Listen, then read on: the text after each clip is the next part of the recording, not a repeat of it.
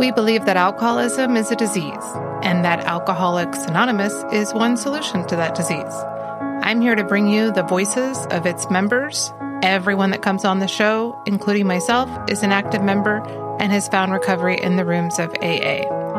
As you listen, please take what works for you and leave the rest.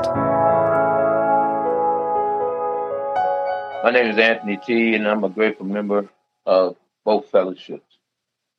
I'm going to share my experience, my strength, and my hope. My experience in life has been ups and downs, lockups, and being free and being physically free, and still being bound and locked up mentally and physically by my addiction. I can remember uh, when I grew up, I grew up with two parents, my father and my mother, four brothers, and my life was a life that a person could possibly dream for. My parents were very supportive in my life, as well as in my sports. My dad and my mom always looked out for me as far as the best that they could. It wasn't about the environment. I grew up in a beautiful neighborhood. I had a whole lot of, I would say, uh, curiosity in a lot of areas of my life because we were very sheltered my dad was the type of person who wanted the best for his kids, and he thought that he could protect us to the fullest. There's a lot of gang banging and things going on in, in, in schools and stuff of that nature, and he didn't want us to be part of it. So we went to private school. That's when I was introduced at an early age to uh, marijuana. I think marijuana was my gateway drug. It was a drug that I thought that was acceptable, a drug that I thought everybody used. I remember graduating out of junior high school. That was the thing that we did. We, smoked a joint between 10 people, I think it was. I didn't feel any way or any shape or form like I wanted to continue to do these things, but it was just something to do because I was with the people I was with. There wasn't any pressure. I just chose to do it out of curiosity. And Lord and behold, it, it was something that I chose to do, but at the same time, it was something that came upon me that I wanted to do as well. After experiencing that, I remember uh, I had a baseball career. I started playing little league and pony league baseball. I got real good at baseball. Had a scholarship to one of the prominent high schools here in Joliet. I ended up ending my career with uh, injury playing basketball. Uh, I had a surgery trying to rehabilitate myself and get back into the swing of things. Within that surgery, they gave me a pain med, and it was uh, something that carried me through for like over a year or two and it kept the pain away, but I couldn't really use my left arm to the capacity or the ability that I once had. So I couldn't play, and I had it done by a sports specialist that had promised me that I would be able to have a career, but that wasn't true. I ended up going to therapy for a while. Things wasn't panning out, so I ended up letting baseball go. And that was my dream: is play in the pros teams was looking at me as far as colleges and things. And in that time, I ended up getting my girlfriend pregnant and having my first daughter, first girl in our family. And in that time, I had uh, started selling weed and drinking alcohol and hanging around the wrong people, I would say trying to meet other people's expectations and not the expectations of my parents or even myself. I got caught up in the grips of that disease at that point in time in my life. And then, you know, it's an old saying, if the drug don't kill you, the lifestyle will. Using that drug led me on to harder drugs. And that in tune allowed me to start selling that drug as well and led me to the penitentiary. Now, take in mind that remember I was in the penitentiary, but I'm gonna go back a little ways, and I worked as a correctional officer at one of the institutions here in Joliet. For a long time, I worked there and I was a good employee, but at the same time, I had a, a drug addiction as well. No one knew it, but at the same time, one day I dropped. They asked my, uh, they came to call me and told me that I needed to drop in the office, and I was dirty, and I ended up losing that job two months after losing that job, I ended up in the same prison that I used to work at. That was the beginning of a downfall that I couldn't stop. Went to the penitentiary, went to college, did what I needed to do in order to get back home just to go back again for the same thing. In my experiences, I ended up going through a lot of medical problems. I ended up having two heart attacks, ended up 600 miles away from home, left in a field for dead, left on a, a gurney, and they told me I wasn't going to make it. There was a lot of things happening in my life that I thought I had control over, but had no control at all.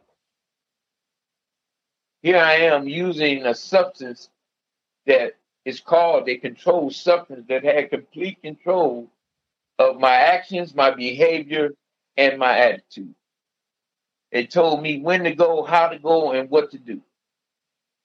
And not knowing at that particular time in my life that I had no control. Living in an illusion and had stepped away from all reality and not even knowing. What I used to know was right became my wrongs, and my wrongs became right. The lying, the cheating, the manipulating, the stealing, all the other things that goes along with the disease of addiction or a disorder, because my life was in a total disorder at that particular time. When I thought I had some control, I had none at all. I ended up going back and forth to the penitentiary. Here I am knowing that I want to stop, but not knowing how to stop. I was hopeless, helpless, and did not know what to do or what I wanted to do in life. There was times in my life where I just wanted to let it all go and just end it. But I was too much of a coward to do that too. But when I look back on my life, I wasn't living, I was just existing. Existing from one drink to the next drink. But not living life at all. I would not go to sleep. I would pass out and come to. I wouldn't sleep and wake up. I would stay up for days and days on end, chasing something that I could never catch chasing a feeling that would never let me catch it, regardless of how much I use, I could never feel the feeling that I was looking for.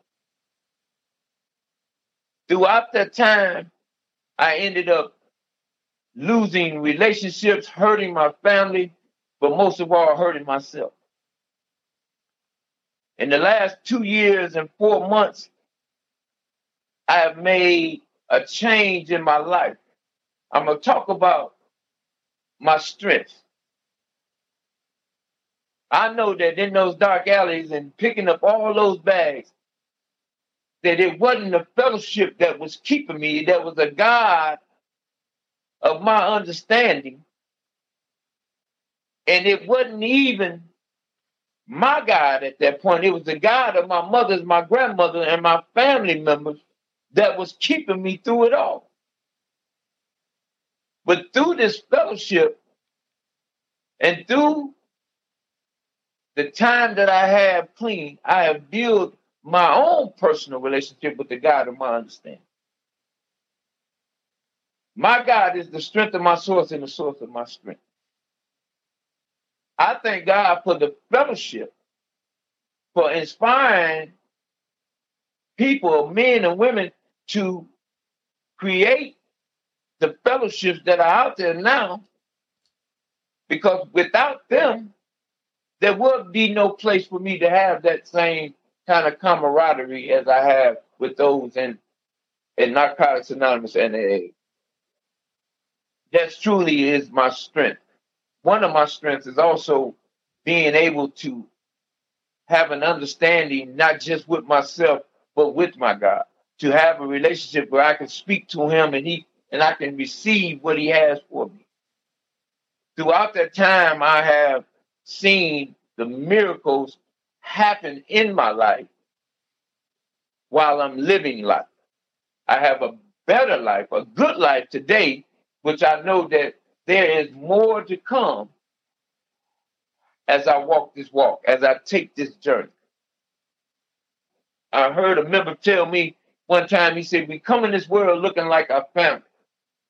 I never thought I would come in this world, or my purpose in this world was to use drugs or to sell drugs or drink alcohol. He said, but when you leave this world, you look like your last decision. I do not want my last decision to be with a bag in my hand and a bottle in the other. I don't want that to be my last decision. I want it to be where God, of my understanding, would say, well done, good and faithful servant. Am I perfect? No, by no means. But I'm better. And I strive to get better each day. See, not using drugs is not enough, just enough for me. I'm not, I'm not okay with just being clean. I'm looking forward to have a peaceful, productive life and to be able to help us to share the message not only just share a message, but to able to lead other people into this new way of life. Who would have ever thought me with two years and four months would be working for the state's attorney's office, problem solving court as a full time employee? The same people that I tortured and, and, and lied to and and manipulated for so long in that system, now I work for them. Now I advocate for other members, people in the fellowship, not just in the fellowship, but other members that are out there that's caught up and bound in the disease of addiction and mental health disorders to get a second chance at a new way at life, as I have lived two lives in one lifetime. My hope my hope is to continue to work down this path, to continue to go down this journey to help other people. Each day I wake up, I want to be able to help someone else that is hopeless or helpless, that they may look at me and see that there is a new way of life, that there is hope, that I'm that vision or that blip of hope that they needed to make it through one more day, make it through one more minute, whatever it takes for them. That's what I do today. I'm a peer support specialist. I do things to help the individual to see and to believe that he can have another way, a better way of life without the use of drugs and alcohol. I'm grateful today for the purpose that he has given me. I look at it not as a job, but as a purpose and as an assignment that He has given me because He kept me through everything that I went through the heart attacks, the left in the field for dead, the, the people that said I wasn't going to make it. But knowing He knew all the time what my calling was, what my purpose was. I'm grateful today that I can sit back and I can look at where I've been and I can see those people who still struggle and say, but for the grace of God, there go I. How could I help? See, it's not about talking down to them. I see people straight across. I'm leveled out with them because I know that I can be one drink, one drug away from returning back to that active way of living or existing, you should call it. I thank God today for keeping me and allowing me to be able to have a relationship and not just an acquaintance with people. Living life on life terms and not having to have only one option to pick up or to drink. I'm grateful to the individual member who asked me to share this message because I never knew that I could carry a message that would touch people in all aspects and all areas of my life and of their life. I just want to say I'm grateful today. I'm thankful today. And I appreciate each and every one of my listeners. And once again, my name is Anthony T, and I'm grateful today. Thank you. Thank you, Anthony. Oh, that was so so quick, but so soulful. You should be a preacher. I should be a what? A preacher. I just love the energy and the passion. And when you were talking about, you know, you said God, not of my understanding yet, but a God of my grandmother and my mother, and and I was over here just saying, Amen. Yes, like it was just so good. It was so good. I loved it. I don't believe I let him speak. And when he tells me I'm done, I'm done. And I hope that there's a message in between that, you know. It was very potent for sure. It was fantastic. You you about the third or fourth person that have heard me speak and share in a meeting and did a lead. I did a couple of leads here and there, and that's the first thing they say. You sure you're not a minister? so I have a few questions. Can I ask you a few questions? Yes. All right. February 4th, 2021 is your sobriety date, right? Yes. So happy two years and some months. You were talking about going back and forth to the penitentiary. Mm-hmm. And I'm assuming that's synonymous. That's the same as like prison, or is there a difference between penitentiary and prison? They're the same thing. Okay. All right. Just a fancier word. What penitentiary? Yeah, yeah, yeah. You know, more syllables. Yeah, I, mean, yeah. Call it like it is. all right, all right, all right. Fair enough. Fair enough. So you were going back and forth in and out of the penitentiary, and mm-hmm. you wanted to stop, but you didn't know how. But somehow you did. Can you tell us a little story about what happened early February 2021? What happened was I was in a in the county jail because I was in drug court. I worked for the same drug court that I went through. And I went through the drug court and I ended up having a, a fatal accident when COVID hit. They said I wasn't going to never walk again. And in that time, Tara, I went, I was air vac from uh, Joliet to Chicago and had a surgery, trauma unit surgery my hip had totally left my side, my right side. And they had to fuse it back together. I got all kind of screws in me right now. And in that time, I was in drug court, like I said, so I started taking painkillers and I was going to physical therapy, doing what I needed to do. Court wasn't being held like it was normally held. And I took that to go back out and use again. And when I was using, I ended up getting locked up at three o'clock in the morning. And when I got locked up that time, drug court came to see me. But in that time, I was in the medical unit, and they was no one would come in those cells, right? It was always two men in the cell. But all while I was there for those six weeks, nobody came to my door. So it allowed me to be with me and the God of my understanding. And I had a spiritual awakening at that point that I was not living, I was existing in the life that He had gave me, and He wanted me to live. And in order to live, I needed to let go of everything that I used to do. And that means an active change in the way I think, act, and behave. It told me to speak it as though it is and speak in boldness, right? But not just speak it, live it and walk in it.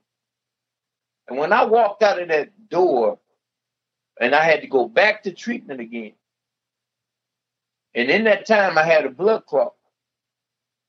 in that same leg. And I ended up back in the hospital again. That was enough for me to want to live. And I know today that I could not live my life and live life abundantly using drugs and alcohol. Okay, so you're living abundantly. You cannot live abundantly with drugs and alcohol. What does living abundantly look like? You mentioned miracles happening in your life today. Who would have ever thought I would be working for the state's attorney's office as a peer support specialist? I went back to college. I always feared college, and and, it was some. I was always a good student, but but not the kind of student that I thought I should be and I had a fear of going back to college. I knew that there was calling on my life to do certain things, to be a motivational speaker, to share this message. What better way to do it than to share the message to the people where I had been on and off all my life to let them know that there is hope. And what better place to show them where that hope can come from is right there in the county jail or working for the state's attorney's office, working through the courthouse, advocating for them, giving them that second shot. And then once I advocate for them, helping them get the treatment that they need.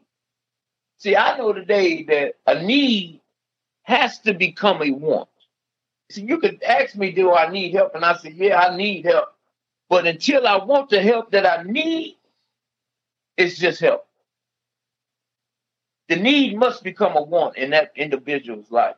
The need had to become a want in my life. When I wanted something, and I look at him, I talk to him, when you wanted to get high, and you said to yourself, you need to get this, what did you do? To get it. That same need has to become a want in this area of your life.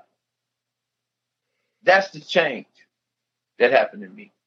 My needs became a want. Other people needs that saw that what I needed became a want for me. It's so powerful. I love that thought. I'm going to have to really think about that some more. It's really powerful. The the need has to become a want. The need must become a want.